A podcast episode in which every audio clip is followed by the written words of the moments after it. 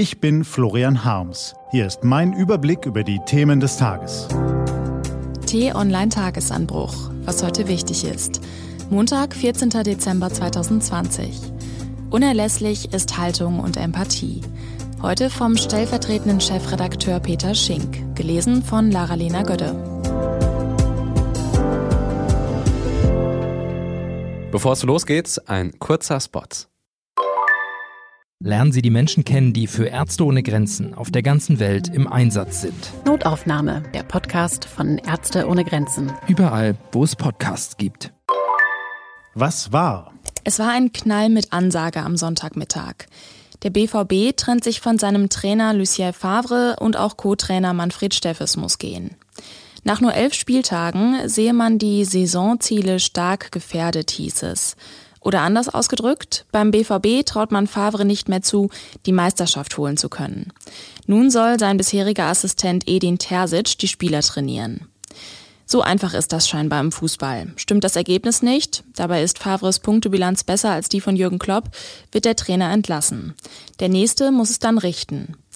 Wollte man dieses Bild auf die Politik übertragen, bei den derzeitigen Corona-Zahlen hätte gestern auch jemand entlassen werden müssen.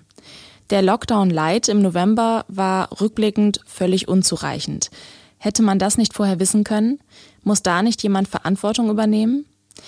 Blicken wir ein paar Wochen zurück. Schon Ende September hatte Merkel vor 19.200 Corona-Fällen zu Weihnachten gewarnt. Doch in der Zeit war die Situation in den Bundesländern sehr unterschiedlich und so war die Haltung der Ministerpräsidenten, man müsse eben regional unterschiedlich handeln. Oder anders ausgedrückt, mehr als ein Lockdown-Light schien nicht vermittelbar.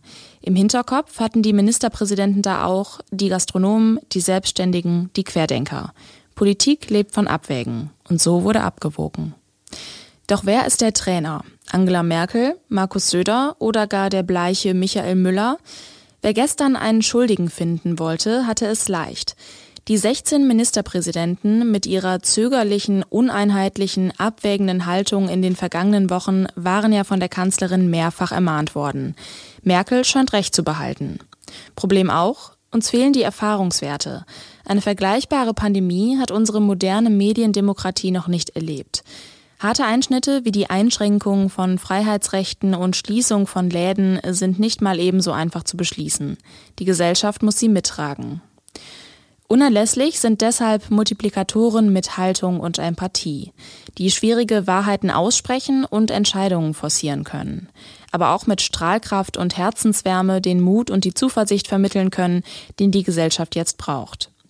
Vergangene Woche im Bundestag, da hatte Merkel einen ihrer wenigen Empathiemomente. Mit bebender Stimme vermittelte sie, wie ernst die Situation gerade ist. Es tut mir leid, es tut mir wirklich im Herzen leid, aber wenn wir jetzt den Preis zahlen, dass wir Todeszahlen von 590 Menschen am Tag haben, dann ist das nicht akzeptabel, sagte sie. Diese Worte waren ernst und glaubhaft. Aber Menschen in den Arm nehmen wie Barack Obama, so ist unsere Kanzlerin nicht. Das Gegenteil ist der Fall. In der Generaldebatte des Bundestages rutschte ihr am Mittwoch der Satz raus, es mag ja sein, dass die Aufhebung der Schulpflicht das Falsche ist, dann muss es der Digitalunterricht oder sonst was sein. Empathie klingt anders.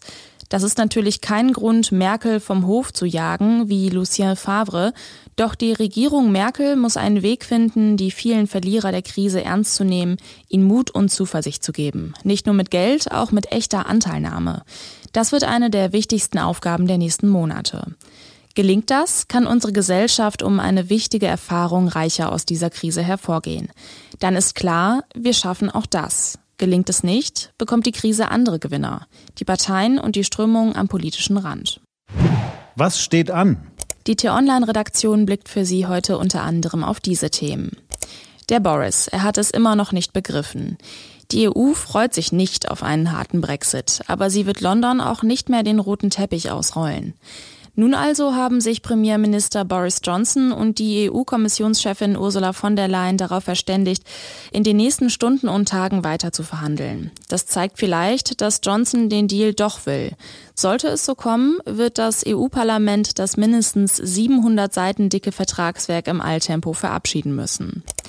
Die CDU sucht noch immer einen Vorsitzenden. Morgen treffen die drei Kandidaten Merz, Laschet, Röttgen um 19 Uhr aufeinander und wenn Sie CDU-Mitglied sind, dürfen Sie auch Fragen stellen.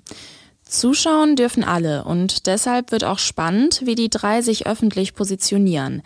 Gesagt haben sie ja schon viel, aber das Rennen ist immer noch offen. Und bis heute hatten die US-Bundesstaaten Zeit, alle Stimmen der Präsidentenwahl auszuzählen und das Ergebnis offiziell zu melden.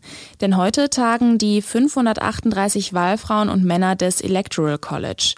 Joe Biden wird dann aller Voraussicht nach zum 46. US-Präsidenten gewählt werden. Zwar hat der republikanische Abgeordnete Mo Brooks angekündigt, Einwände gegen das Wahlergebnis einbringen zu wollen, unter Twitter-Beifall von Donald Trump. Brooks bräuchte für deren Anhörung jedoch ein Senatsmitglied als Verbündeten und das fehlt ihm. Diese und andere Nachrichten, Analysen, Interviews und Kolumnen gibt's den ganzen Tag auf t-online.de. Das war der T-Online-Tagesanbruch vom 14. Dezember 2020, produziert vom Online-Radio- und Podcast-Anbieter Detektor FM. Wenn Sie uns bei Apple Podcast hören, lassen Sie uns gerne eine Bewertung da. Vielen Dank.